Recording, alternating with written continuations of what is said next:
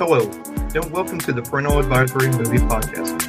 We are your hosts, Jeff Hall and Patrick Terry. We're two dads with a love for movies.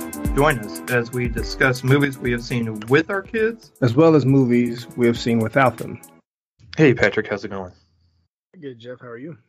It's been a week, to which I will not get into because I just got into it with you, and it took too long. That's its own podcast episode of things that occurred this week that we don't need to get into because it's a hot mess. But we are doing fine, so great. We are doing fine. It'll be all right.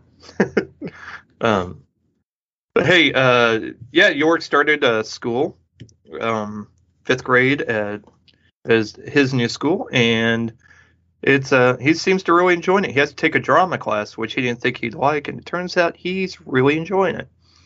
So yay for that, and does not want to be on stage, however, but said he thinks he would really enjoy doing stuff backstage. I said, okay, man.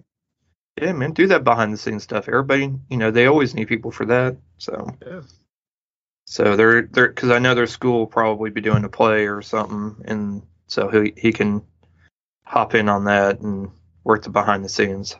Yeah, art, stage hands, whatnot.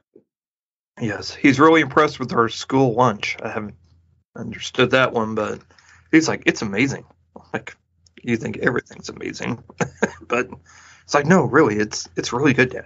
I'm like, okay, great, but yeah, he's liking it so far. So, and I'm sure homework will probably start this week. Obviously, none last week, But I feel pretty certain that it's going to have a week coming up. So other than that, carpool went well. I was kind of proud of myself on that one, and yeah, didn't go near as bad as I thought. So, but other than that, and Grayson's still loving first grade, so yay. And I told her today when I dropped her. Well, when we walked up to school. I told her that I wanted her to make one new friend and tell me three things about her new friend. So I said, it shouldn't be hard. I said, it could be anything. You could tell me, let's find out. You can ask her what her favorite color is, or if she has any pets, if he or she has any pets, has a favorite color, likes playing any sports. I said, any of that stuff, would be fine. Do they have any brothers or sisters? I said, really, just anything. Just find out three things. And then I said, but the thing is, you got to remember it, though, because then you got to tell me later. She's like, oh. So, yeah. Oh. And you'll be quizzed. Yes, you will be quizzed, because guess what? I've asked you almost every day. It won't be any different. And she finally lost her upper big tooth on her right side. It had been loose for 2 weeks. 2 weeks and couldn't get it to come out. So I jokingly acted like I was going to take her spoon and flick it out. And then she actually, she thought that was funny. So she was going to try and pretend to do it. And in doing so, I actually did it. And the tooth landed in her hand. Okay. I was like, and then she had the biggest look of surprise. And, but didn't say anything because she was too busy looking surprised. Yeah. Meanwhile, Ruth's like, oh. And mind you, she's on the phone with my mom, too, so that was funny. And then Grayson just started laughing and cracking up. It was hilarious. But yeah, so, The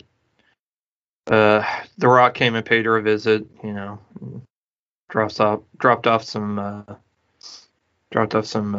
cash and some chocolate coins. So, yeah. Man, they're... Go ahead. Speaking of teeth, my daughter's been having issues with her wisdom teeth. Oh. So she went to the dentist, and they're talking about having to take them all out. Dang. I'm like, I don't know if it's going to be all at once, or they do... Right, two for... That's a lot. A person that's a lot, yeah. So... I hadn't heard back yet. Oof. Bless her. I was in my 20s before I had to have mine taken out. Yeah. And I think I went ahead to have my top two, and it was an experience. Not a good one. I had mine taken out right before when York's mom and I were still dating, where we're first dating. She had hers taken out like 3 weeks before I had mine taken out. Wow. So I got to see what she went through, and I was not looking forward to it. She was more, I want to say, on the hysterical side. I was more on the loopy, just crying, just because pain. Yeah. But she was more, it caused her more anxiety and crying than anything else. Yeah. And thus started my what do you call it? Whenever you like sensory, when you have like a sensory thing where you like can smell something, it reminds you of something else. Mm-hmm. Yeah, whatever that's called. I had that happen now with Chef Boyardee. I can't, anytime that gets heated up or anything, my stomach churns, start getting, nauseous, because that's all I could eat when I had my wisdom teeth taken out. Gotcha. And it's just, it was so bad. And still, I can't, that smell just, nope. I was like, so we don't have any of that in our house, so just FYI. It's so, Just turned you against it completely. Yeah, even thinking about it right now is just bad. Yeah. Kind of like me with raspberries. I can't, because I had some kind of raspberry vodka drink. Oh. I can't, anything that has raspberries, I can't. I just start thinking how I felt when I drank. It was just, it's horrible. So I know that feeling. I do know that feeling. So, did you get a chance to watch What If yet? I did. Yeah, what'd you think? I liked it. I thought it was a pretty good, start to it. Kind of what if this happened? And it's always that one thing that throws off. So yeah, I'm curious what the next few, because I think it's 9 episodes. So it's 8 more. Yeah. I thought it was interesting. I thought the animation was done differently. Mm-hmm. Creatively. How they were to take specific scenes, because the first What If focuses on what if Agent Carter became Captain America. Yeah, and so Haley Atwell reprises her role as Agent Carter. This is animated, so obviously, and so she does the voice for it. Mm-hmm. And basically, instead of Steve Rogers winding up in that little machine, the little tube, become a super soldier, she ends up having to step in and to help save everybody from this burning building that's occurring. Yeah. And so she then becomes Captain, I want to say Captain America or Captain Britain, because it's neither one, just Captain Carter. Yeah. Yeah. But her shield has, instead of having the red and white circles, it has, the red and blue circles with the white star. It's, the British flag across it. And, but it still has the Howling, she's still in charge of the Howling Commandos. And Bucky is still, part of that. And, everything pretty much. There are certain scenes from the Captain America First Avenger that basically they just took the scenes and then just animated them. Yep. And that's essentially what they did. And it's almost word for word, shot for shot. It's done very well. I actually thought it was an interesting way to incorporate everything. Yeah. And now it's not to say Steve Rogers isn't in this. Steve Rogers is in the episode, but in a different capacity. We'll say, I don't want to spoil that part, because I don't know if that's in any of the trailers for it or not. It might be, but it's more like he's the sidekick. Yeah, we'll just say that. We'll just leave it at that. But it's done really well, and it's only 31 minutes long or something like that. And probably a few less because credits. Right, because I think the total was 33, so it's probably 27. 27, 28. But it is done really well, and I mean, it's not like my most favorite thing, but it's, I mean, cool. It's, hey, it's something to watch, and I was entertained, and that's all that matters. Sure. You know, yeah, they had like a few scenes from the movie that they did, you know, kind of had an alternate version because they had of the role switch and whatnot. Yeah. But it was a lot more, I don't even know if I, well, murdery. Murdery. I'm just like, because, you know, there's a lot of stuff from, you know, the movie. I'm like, man, they really just going there as far as taking out the enemies. I'm just like, oh, yeah. It's like, cool. I think the next one's going to be, what if T'Challa became Star-Lord? Okay. Yeah. That'll be a good one. Yeah. Which will be Chadwick Boseman's last performance as T'Challa through the voice. So.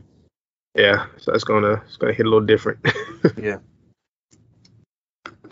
but should be good. Yeah. So something else that started this week, but it's on Thursday, which threw me off. I was expecting to drop Wednesday. And I'm like, why is it not up here yet? And it's because it started Thursday, which I think is a weird day to drop a show. But okay, I guess no competition. Right. Titans. Season 3 started on this past Thursday. It didn't drop with just one episode. It dropped with the first 3 episodes of the season. Now, for those that haven't watched the first 2, they're all on HBO Max. First season, it was a little hard for me to get on board, but I stuck with it. Second season, I enjoyed a lot more. I'm really enjoying what they're doing. The third season, because... it introduces the Red Hood, and the second episode is almost, I mean, there's certain parts of it that are like taken straight from the Under the Red Hood storyline.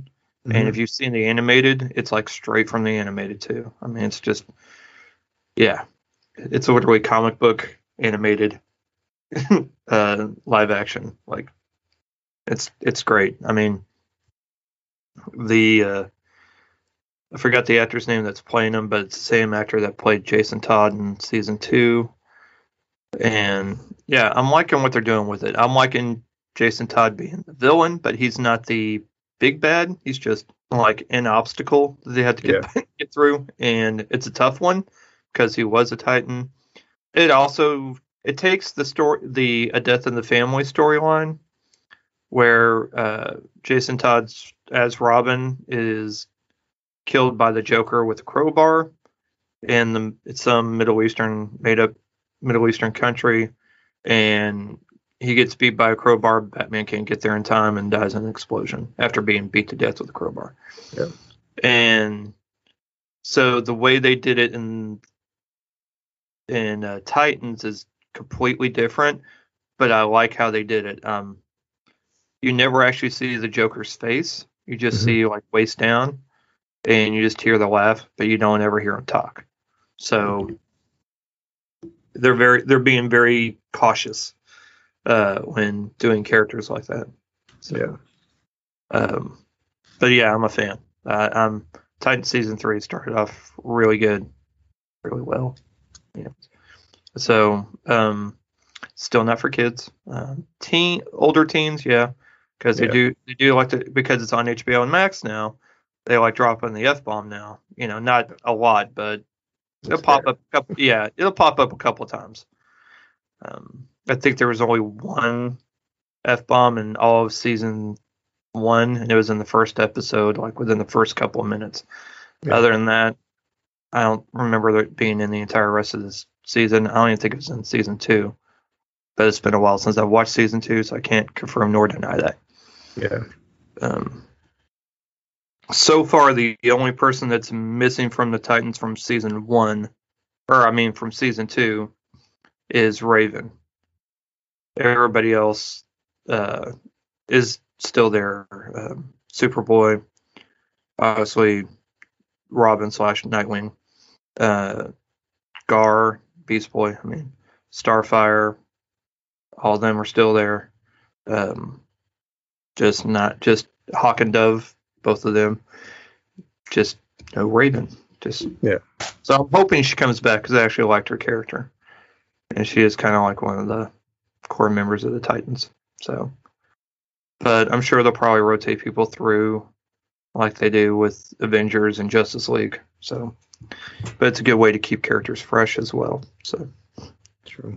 I still gotta get through season 2. I watched season 1. I gotta go through season 2 so I can be at least somewhat caught up. Yeah, it's like I said, season 3 is starting off really well. So I think they're finally starting to get their footing. Yeah, especially the writing staff and everything. So, and then lastly, I finally and then on Friday, the season finale for Home Before Dark that I talked about last week. That's on Apple TV Plus Wrapped, and it was a really interesting episode. It's a good way to kind of put a bow on both season 1 and season 2, mm-hmm. but yet still being able to leave it open for season 3. There just wasn't like a cliffhanger like there was in season 1. Probably because by the end of this season, they probably didn't know if it's coming back or not. Right. So they left it in a way that if it were to come back, cool.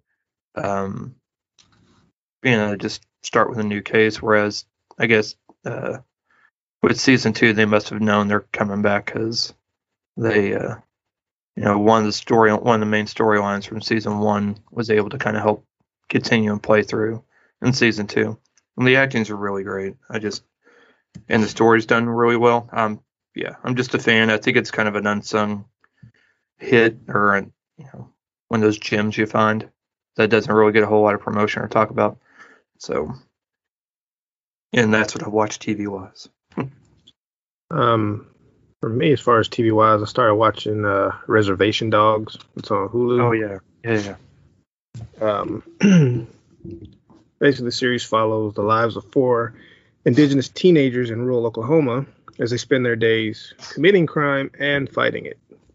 And right now is 2 episodes with the 3rd one airing tonight.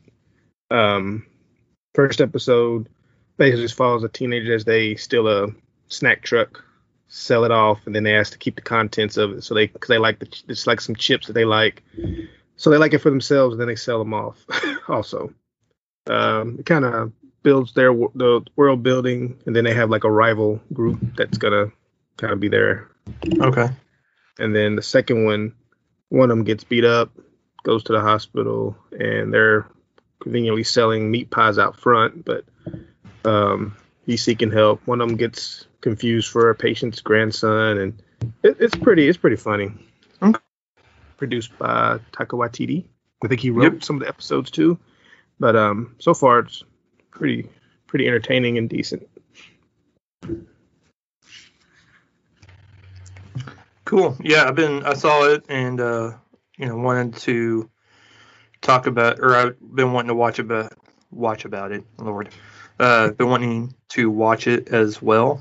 I haven't had a chance yet, but yeah, it looks really good though. I can't wait to get around to watching it. I'll try and see if I can watch it this afternoon.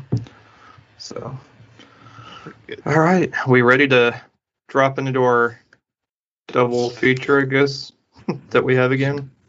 Let's dive on in. All right, which one you want to cover? Which one you want to dive into first? I guess we can cover the doc first. Okay. Yeah. Let's do that. All right. All right, you heard it first. Patrick watched a documentary. Yeah. Breaking news. It's rare. I think I've only watched one other. Wow.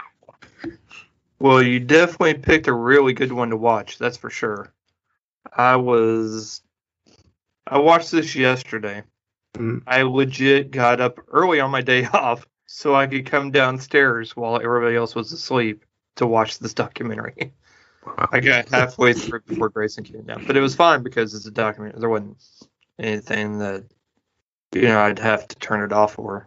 Yeah. But yeah, and she was wrapped up in her game anyway, so yeah, and whatnot. So not really that big of a deal. So we watched the documentary Val on Amazon Prime, released August 6th. It says it's rated R, but I guess there is some language somewhere in there, probably from all the different clips and whatnot. Yeah. It does have a runtime of 1 hour, 49 minutes. This documentary is centering on the daily life of actor Val Kilmer, featuring never-before-seen footage spanning 40 years. It is directed by Ting and Leo Scott. It also has, it looked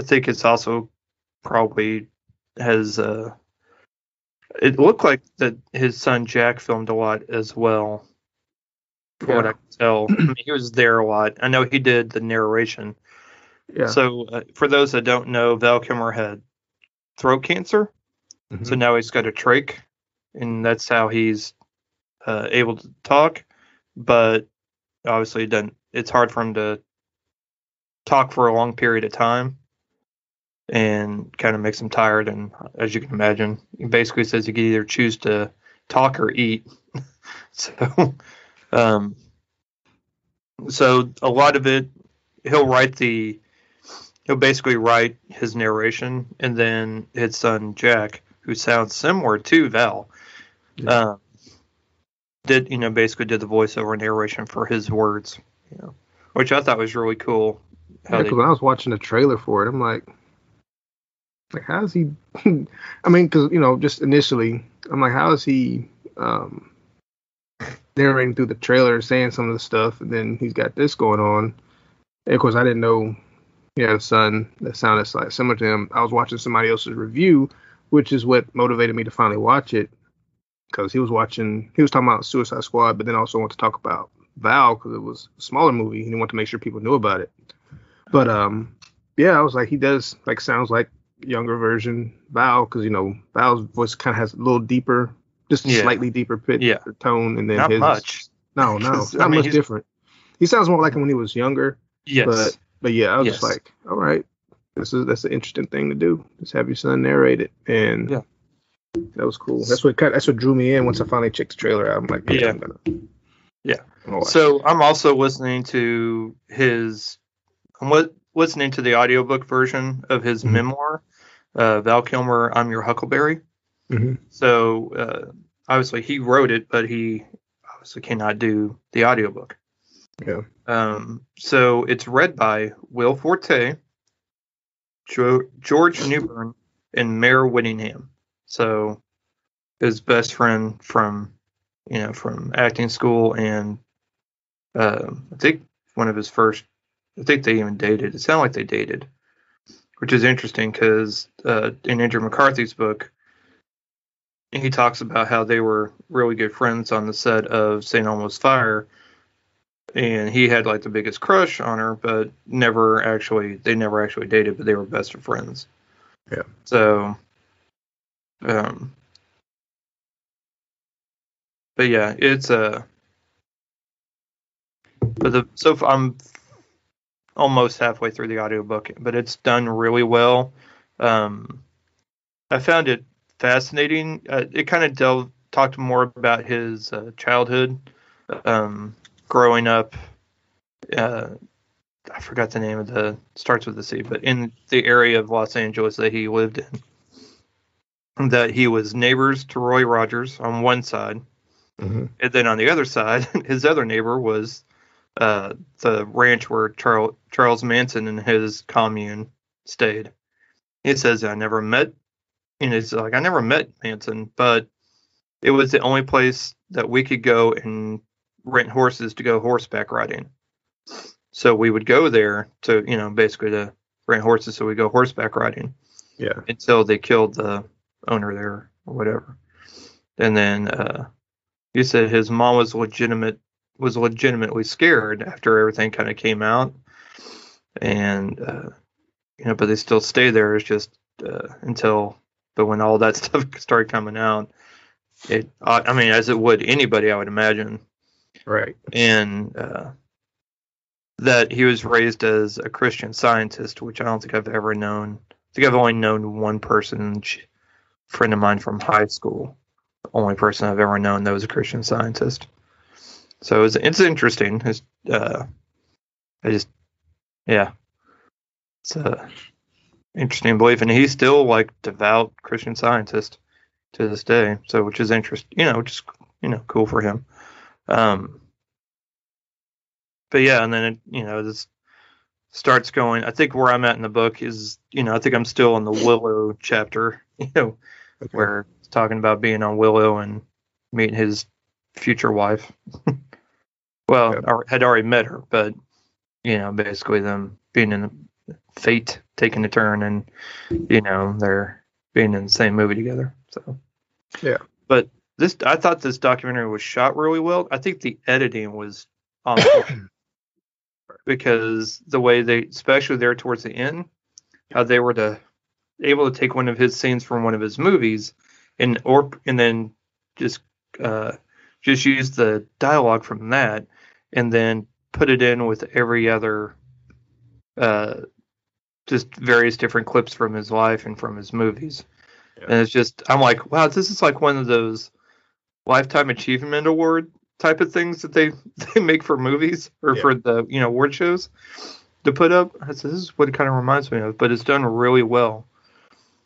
And I just really think they do a great job just showing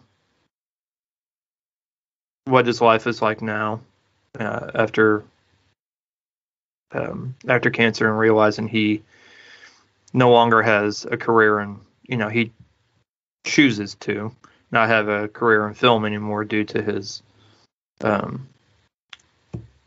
to what happened, but he's now delved himself into art. Yeah. So. Yeah. I just thought it was cool. He's been, ever since he got his video camera, been recording everything in his life from his kid with his brothers when they would have their own little plays and film. And then when he first went to film school, and just throughout his career, it was, I guess, the kind of easiest documentary to make because he's got all the footage needed. Oh, so I was just like, wow. I mean, I don't know if anybody else would have over 1,000 hours of footage that they record throughout their life and kept it and stored it, So I was just like, all right. Kind of wish I'd done that when I first got my camera, just kept documenting, everything. But yeah. But I love it because there's like so much footage from Top Gun, from filming Top Gun. And yeah, I was like, oh, it's like, oh, Whip, oh, Rick. I was like, I know Jeff's going to like this part. And I did. I was like, yeah. But yeah, it's I dig it. I definitely would probably watch it again, to be honest. But it's done really well. I see it if they take it to, I don't know if they're planning on putting in any festivals or anything like that, but I think it would do really well. I think, and then maybe try and get it, one of those for your consideration type things. I mean, I think it's just done beautifully. I don't see why it wouldn't do well there. Yeah. So, I don't know. But I would definitely recommend it, especially even if he's not like your favorite actor, I think you would still find it an interesting look into what it was like growing up and then becoming an actor, and then finding out some behind the scenes things that you didn't know about beforehand, kind of like how he got the role of Batman and that whole process. Yeah. Just being so on set and why he didn't want to do the fourth one. So, stuff like that. It's very fascinating. So, definitely worth a watch. Sure, and him not originally wanting to be in Top Gun, but right, had to. Yeah, so like, he was contractually obligated. Yeah, and it turned out to be a good thing. Yeah. Well, and I think part of that is he's like, all right, I'm going to be in this. I'm going to create a backstory, and I'm going to make something more than this two-dimensional character. I'm going to really try and let him shine and bring him to life. And it worked. Yeah.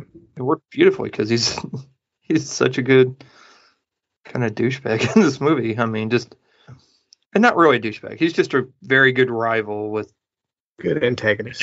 Yes, with a good arrogance about him, you know. Yeah. But he's not really a douchebag. Take it back. Yeah.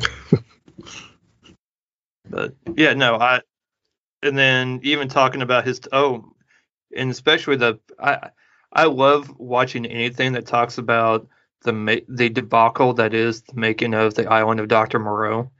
So I couldn't wait when that popped on. I'm like, oh, this is going to be good, and it was amazing. I still haven't watched the movie, so it's kind of making me kind of want to check it out now. Yeah, I kind of want to also. Yeah, because it's like that train wreck that you know a lot, like you know a lot about what happened. You just now kind of want to watch the footage and see. Yeah, because now you got like, that little behind the scenes dialogue with him and the director's like, yes, Frankenheimer too. I'm like, yeah, wow, that was. I was like, man, that's tense. Yeah. What killed me though is that like, I wasn't disagreeing with why he was arguing. But at the same time, his argument was such an actor's argument. It's such a creative person's kind of snowflake argument. I was like, oh my God, you really, you know, your attitude with this and talking about wanting to quit is really affecting my creative process, and I don't think I'm ready to film yet. Oh my God, Jesus Christ! Turn the camera off. I will when we start rehearsing. Oh, Jesus. Bless him. Oh, goodness. But yes, check it out. It's on Amazon Prime. It's definitely worth a watch for sure. We're both. I mean, Patrick watched it and enjoyed it. So, yeah. Yep. That should be all the endorsement to want to watch it that you need. Yep, because I don't watch documentaries. Kind of like I don't watch horror movies, or at least not gory movies. So, yeah. All right. Moving on to our second feature of the day. One that's a little more, it's not want to say lighthearted, it's just fun. Yeah. Our fun movie. We watched Free Guy. That came out August 13th, starring past guest Michael Tow. Supporting actor is Ryan Reynolds. He is an NPC, so yeah. See, exactly. Yeah. Sorry, I got caught up. Starring Ryan Reynolds, Jodie Comer from I forgot what it's called, Killing Eve, and Taika Waititi, and then what's his name? Joe Keery from Stranger Things, and trying to think of who. Oh, little Earl Hallery. Trying to think of who all to rattle off on the cast without giving away any of the voice actors or cameos at the end, because that's kind of. I think we're good. Enough. You know what I mean? Yeah. Like I'm running through this now, like nope, don't say that one. Nope, don't say that one. Oh, I didn't even know that one was in there. Oh. Oh, and Utkarsh Ambudkar. Anyways, he's from Freestyle Love Supreme that Lin-Manuel Miranda and all them did. Their troupe that they had back in New York. He's part of that group. So, but yeah. So basically, Ryan Reynolds plays a bank teller that discovers that he's actually an NPC, which is non-player character. Non-playable character. Thank you. Thank you. Look at the guy that hasn't played video games in 20 years. They're basically like the background people that sometimes you don't interact with, but if you play GTA, you can interact in any kind of way you want. Gotcha. Beat them up and hit them with the car. Yeah. They're just there for the player's enjoyment, basically. Gotcha. Okay. He's an NPC inside a brutal open-world video game. So, basically Fortnite. Yeah. Of sorts. Like Fortnite and GTA got together and... It's just maybe. Threw in a little Truman Show. Yeah, more or less. Yeah. So, directed by Sean Levy, who I'm still not 100% sure that... No, it's not the same one. Okay. Oh, yeah, this guy's Canadian. Never mind. Not a bad thing. I'm just saying there's a Sean Levy that's also a film historian that's written a book about the Chateau Marmont, and as well as a biography on Paul Newman, and I forgot what else. Like three different books that two of which I've listened to. And anyways, but he's one of the executive producers for Stranger Things and Last Man Standing. Let's see, Unsolved Mysteries, Love and Monsters. He was a producer on that. I'm Not Okay With This, also a executive producer. Ken, he was a producer on Ken. So basically, he's done mostly producing, but he's also directed some episodes of Stranger Things, Unbreakable Kimmy Schmidt, Night at the Museum, Secret of the Tomb, This Is Where I Leave You, which I actually really liked, The Internship, Real Steel, which I also really liked, Date Night, basically all the Night at the Museum movies. So he's got a pretty good history there. Oh, and the original Birds of Prey TV show. So he's got a very extensive filmography. Yeah. So basically, Ryan Reynolds' character Guy, basically, if you remember the Lego Movie and how Emmett just wakes up every day and it's the same thing, stops, gets coffee, you know, has catchphrase, whatever, and goes about his day. And the same thing happens every day. And then he goes to bed. He has one friend, played by Little Rel, whose name is Buddy, who's the security officer at the bank. Yeah. And they just kind of go through the same thing every single day. Nothing changes because they're a program, more or less. Right. And they're not supposed to have personalities, I guess you could say. Good way to put it. So when the players come through, they can rob the bank, I guess, kind of like to get cash so they could buy either weapons or shields or med kits or shoes, as it were. But the heroes in Free City, the heroes wear sunglasses. Everybody else, the non-heroes, do not. So that's basically how you can tell who's a hero and who's not. Yeah. So they get, the bank gets robbed every day by somebody different. And he one day sees Millie, played by Jodie Comer, character, and he falls in love, and something triggers or sparks, and he decides to try and pursue, go after her instead of just going through the same motions that he's always done.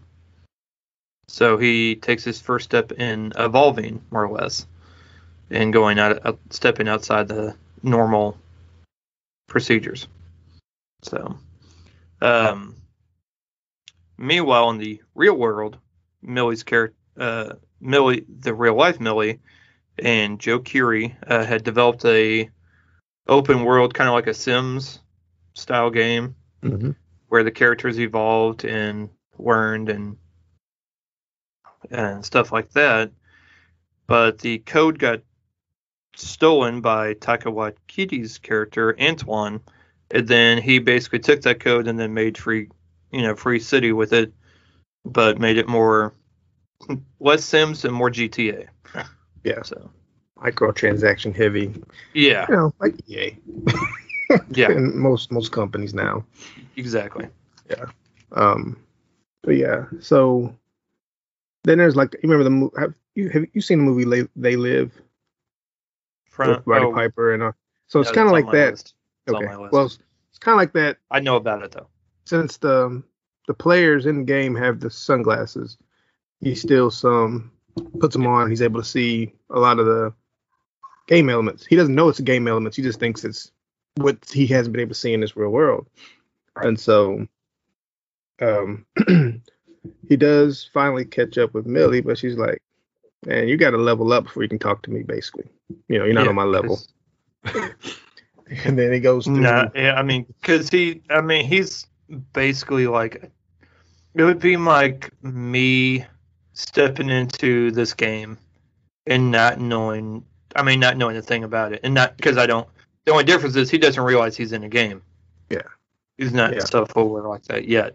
Yeah, he's just thinking this is the world, and he's just been stuck in this pattern of. But then he goes through his leveling up period, and it does seem like Groundhog Day, because even though he's waking up the same, it's different each day because he knows what he's doing.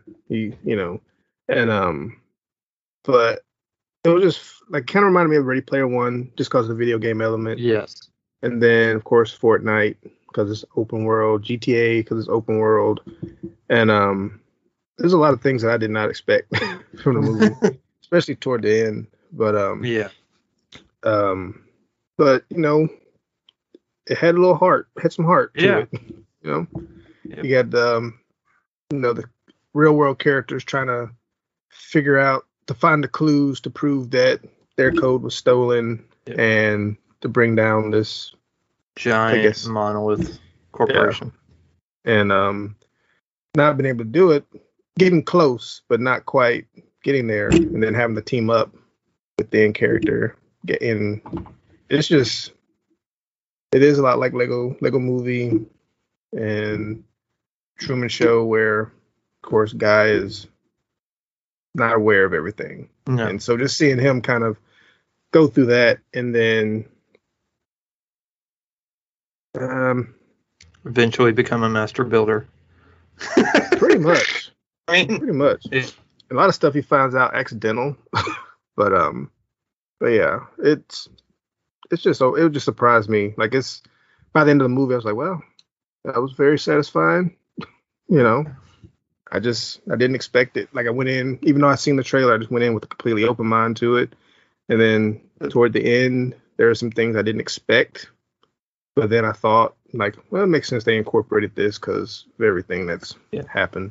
Well, and I'd only seen one trailer, and I think that helps. Because I only watched one trailer once, and that was it.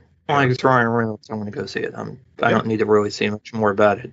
Mm-mm. So, and I think that only enhanced my viewing pleasure on it, because I wasn't being bombarded and seeing a lot and finding out more and more. I don't need to know more and more. I just, you gave me the gist. I'm good.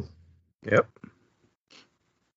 Also, you tell me that we have a past guest that's in it. Trust me, I'm going to go watch it, because I'm also going to be on the lookout too. And I ain't going to lie. I sat on that front row right before, the stadium seating. I sat on that front row of that. Mm-hmm. One, because I like to put my feet up on the bars. Usually, it's just two. That's where I like to sit. Yeah. And but also so I can get my phone out and try and get pictures while whenever he was on. So, and as soon as he popped on, I went, shit. I didn't have it ready in time.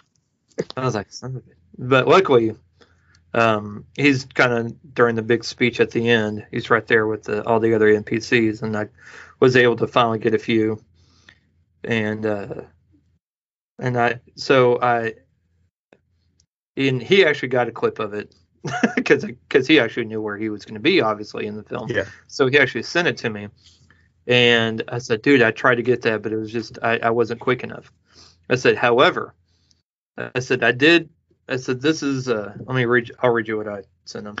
So I told him I had an idea for a sequel already, because they're going to make one. I think there's a listing for it too. So I told him, I said, seriously, guys, the sequel needs to be involving your character that has now become a meteorologist and sees code raining from the sky, and something is off. It's a ransomware / climate change message in a video game movie. Yeah, I think it's genius. Personally, considering how things end, you can still incorporate pretty much the same people and. Yeah, just have like maybe a revenge tale. Yeah, it's perfect. Blue shirt guy can now be yellow shirt guy. Yeah, when you know his story. So I don't know, just got to make it happen, I guess. So get the wheels moving here.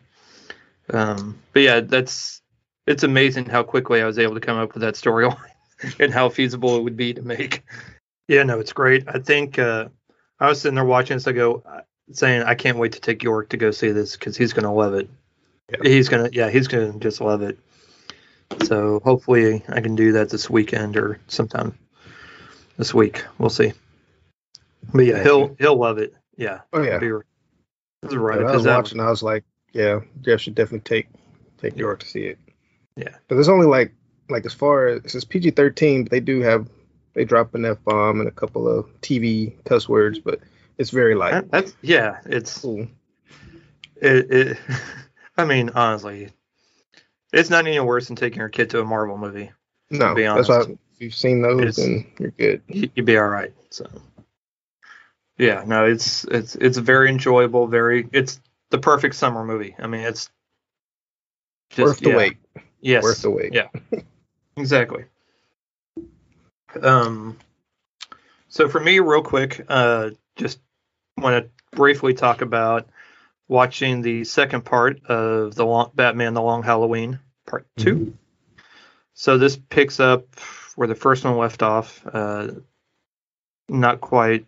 I think it was just the next month, and they still haven't found out who Holiday is. You know, Dent's rampage, you know, is getting more and more involved, and tries to put one of the Falconian people on trial. You know, pressing him for questions. He's supposed to be acting as a witness for them, and basically goes against it. And then basically he takes this thing of acid, throws it in Dent's face. Boom, Two-Face is born. So meanwhile, Holiday is still going around killing people, and Batman's still trying to figure out who it is.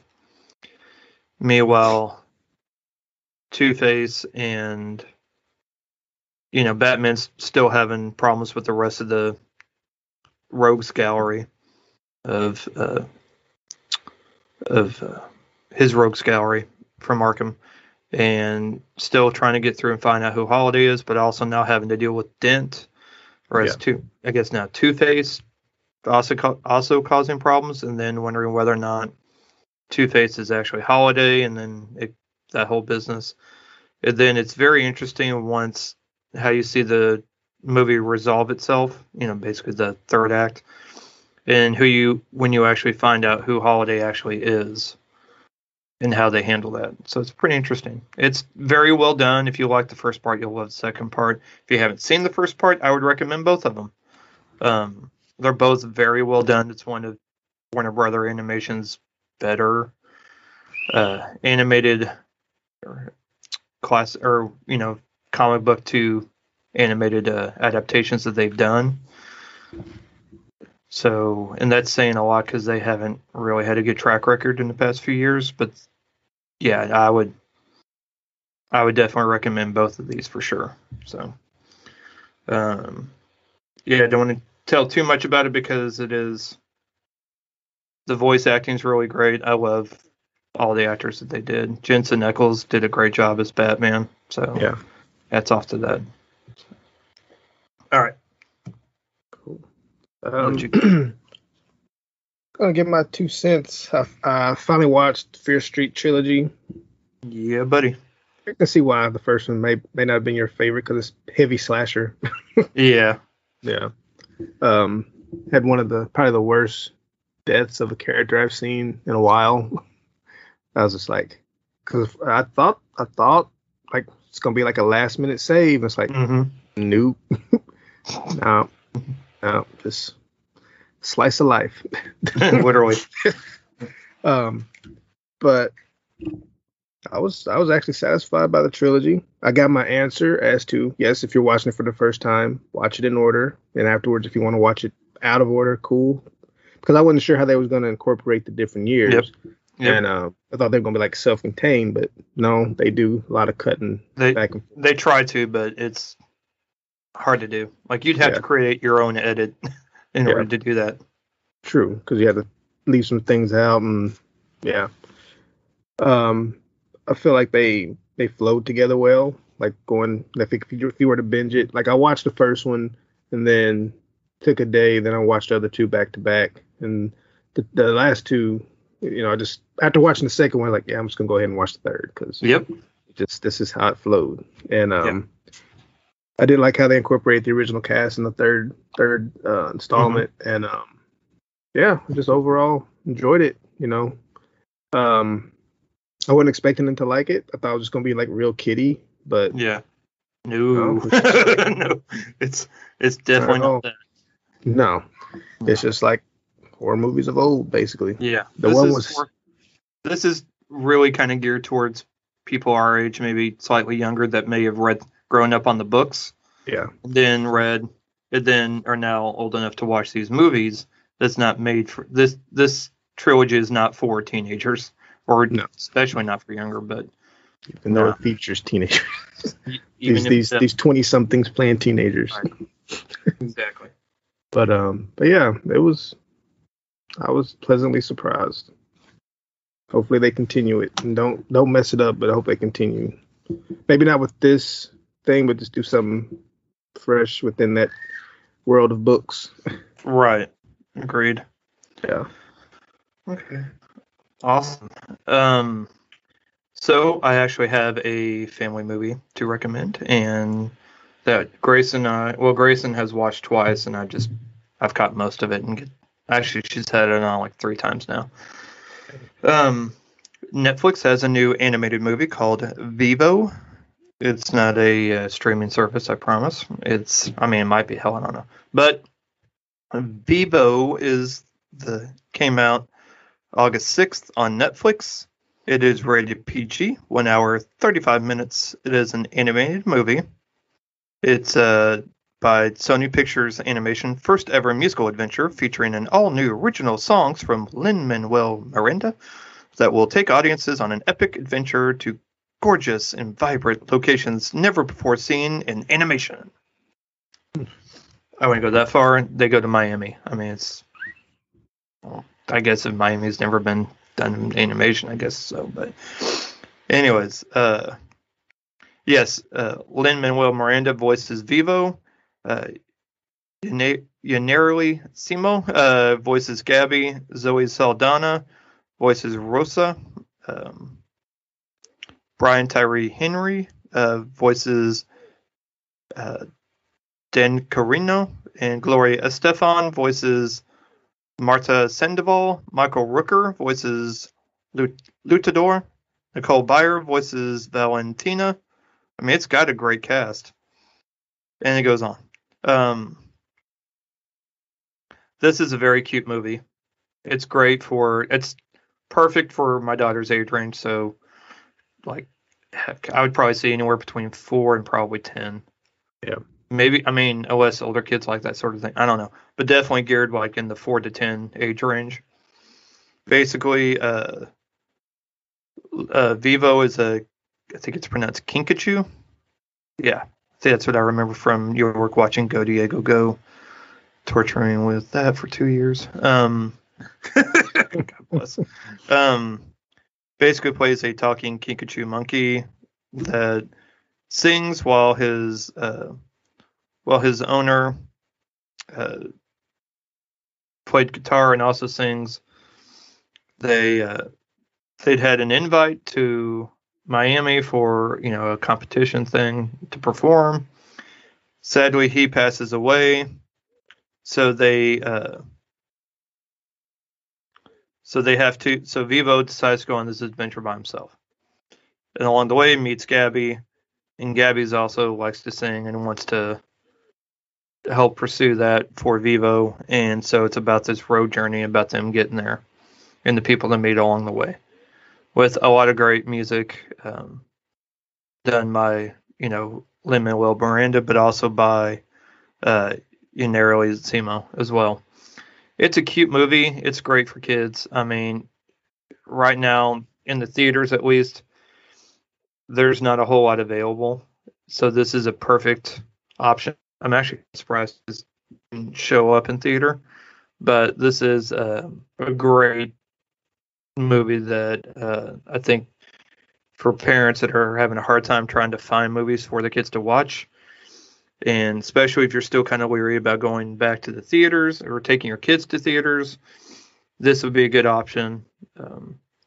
I know Grayson's looking forward to Paw Patrol movie coming out Friday, but I'm hoping it'll be on Paramount Plus, and I could just watch it that way. So, but otherwise, I guess we'll probably go at some point. We'll see. But yeah, it's but Vivo is it's a lot of fun, and it is very colorful. I mean, the colors are popping in this movie. Yeah, animation's not bad. I mean, it's cute. Like I said, it's overall especially for kids this age range, it's perfect. For parents, it won't annoy you too much. So that's, I think, the key takeaway for most of us, for most of our listeners. Yes, Bill, my kids like a lot of movies that are done really well, like Frozen, and then I can't get them to watch anything else. And it's, if I have to hear Let It Go one more time or Into the Unknown, I want to. It's killing me. This is not going to be like that. This is got a lot of great fun music in it that even parents, I think, could enjoy. And yep, it's all you. All right. So my final movie. It's not a family movie. It's not kid friendly. It's got a kid in it. What are you talking about? It's got a kid in it, but it's not friendly. Not even to her. Okay. But Don't Breathe 2, which is a sequel set in the years following the initial Deadly Home Invasion, where Norman Nordstrom, which, funny, I never remembered his name from the first one, so I was like, oh. Lives in a quiet, living a quiet life until his past sins catch up to him. It's released this past week, August 13th. It's an hour and 38 minutes. Strangely, it did feel a little longer, which isn't necessarily a bad thing. It just felt longer than that time frame. Starring Stephen Lang as Norman Nordstrom, Brendan Sexton III as Raylan, and Madeline Grace as Phoenix. Basically, again, it follows Norman, who's living his quiet life with his quote-unquote daughter Phoenix. He teaches her survival skills, keeps her sheltered, and does homeschooling. Doesn't really let her leave the house. She's kind of at that point where she's feeling lonely and she wants to be around kids her age. He does finally let her out. He gets supplies from an old friend named Hernandez, and she convinces him to let her take Phoenix out on some errands with her. But while they were out, Phoenix goes to the bathroom and runs across this creepy dude. And it just so happens to be a guy in the area that's stealing organs from people. So, you know, but as you do. Are they on DoorDash? No. But yet again, another break-in occurs, and Phoenix is kidnapped, and now Norman's set to rescue her, but he's also needing to confront the sins of his past. I thought it was pretty good. Like, it didn't go the way I thought. There were some twists in it. It is a sequel, not a prequel, yeah? Yeah, a sequel. Okay. So it takes place after those events. Yeah. But I don't think... I'm not sure if what happened... Because they show something at the beginning, then fast forward 8 years. Because I hadn't watched the first one in a while, so I wasn't able to connect if this was related. Yeah, you're not going to be able to get me to rewatch that movie. Yeah. That's why I thought about it. I'm like, no... Maybe I'll watch somebody's synopsis of it. Yep, there you go. But watch the trailer again. yeah. But there's parts where it seemed like they're trying to make Norman sympathetic, but it's like, why? But then, it's like it is, but it's not really. But it's a cool little twist in it at the end, toward the middle anyway. And these people that break in aren't exactly what you think, and it's overall good. Like the early part, I wasn't sure where it was going, but once it got to the middle, I was like, all right, I see. It was okay. I can't say if it's better than the original. It's definitely not. They don't have a scene in it where it's disgusting. You don't have that, so it's better. It's better in that aspect. Just to give you a heads up, there's some eye stuff in it toward the end, so if you watch it. Just the head. You'll know when it's coming, so you'll be able to not look. That's true. He's talking to y'all because he already knows I'm not going to watch it. But yeah, there's no just nothing sickening that goes on in this. Okay. Just yeah, it was cool. Yeah, awesome. Yeah. No, we already know I'm not going to watch this. I think we knew that. We'll watch the TV edit. We'll see. We'll see. All right. Trailers real quick. We have Prisoners of the Ghostland. A notorious criminal must break an evil curse in order to rescue an abducted girl who has mysteriously disappeared. Want to guess who's in that? I'd probably be wrong. Take a wild guess anyways. What kind of movie does that sound like someone would be in? That's in a lot of things. That's not Bruce Willis. It's not The Rock, is it? No. Okay.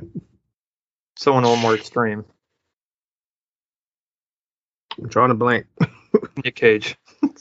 Oh, yeah, I should have guessed that. Someone a little more extreme. That's in everything. Yeah. That's not Bruce Willis. So, Sofia Boutella from the god-awful remake of The Mummy with Tom Cruise is also in this. Nick Cassavetes.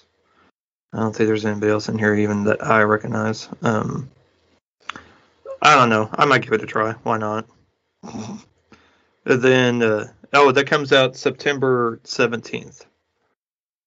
So I'm assuming theaters because it didn't list of streaming anywhere.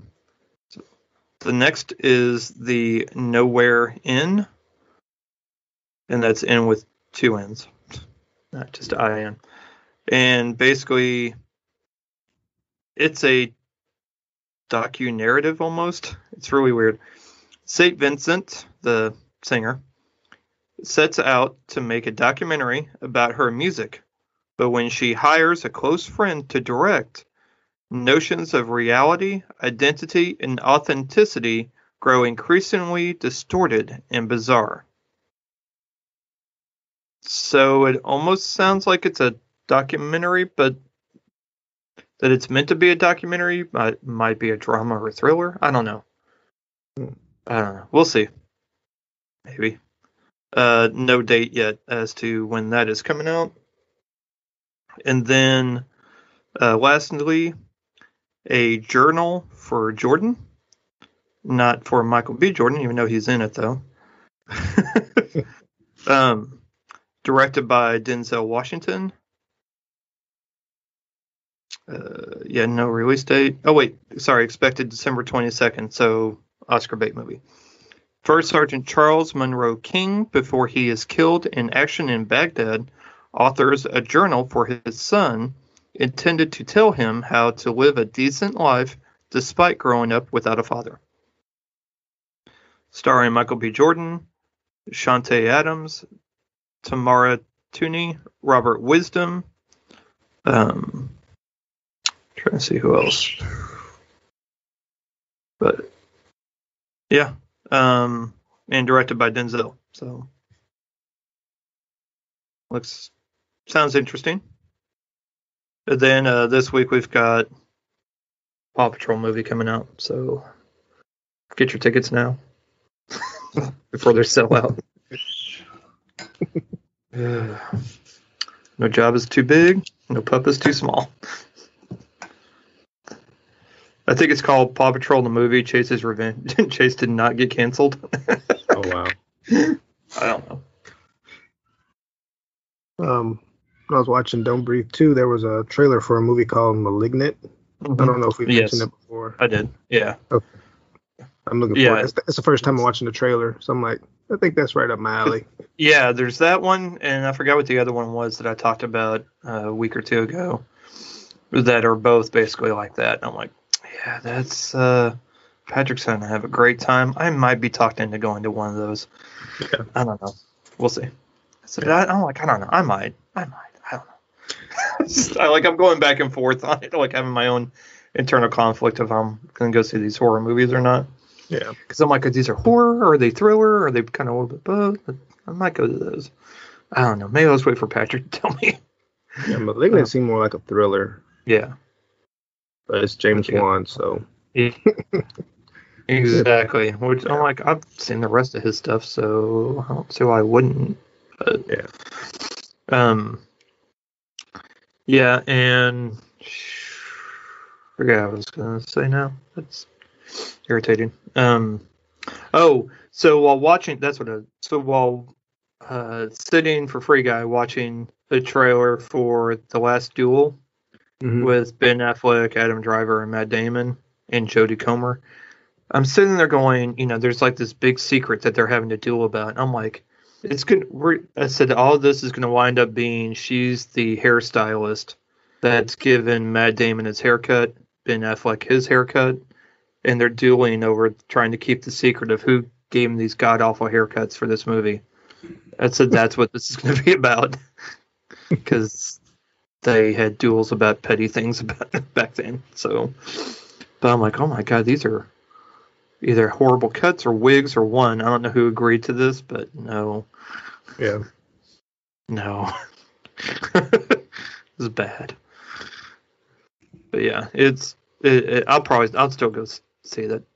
I'm probably only gonna like it, but I don't know. Maybe I'll be surprised. But right now, it just looks like it's just whatever. And yeah, sure, it's a thing.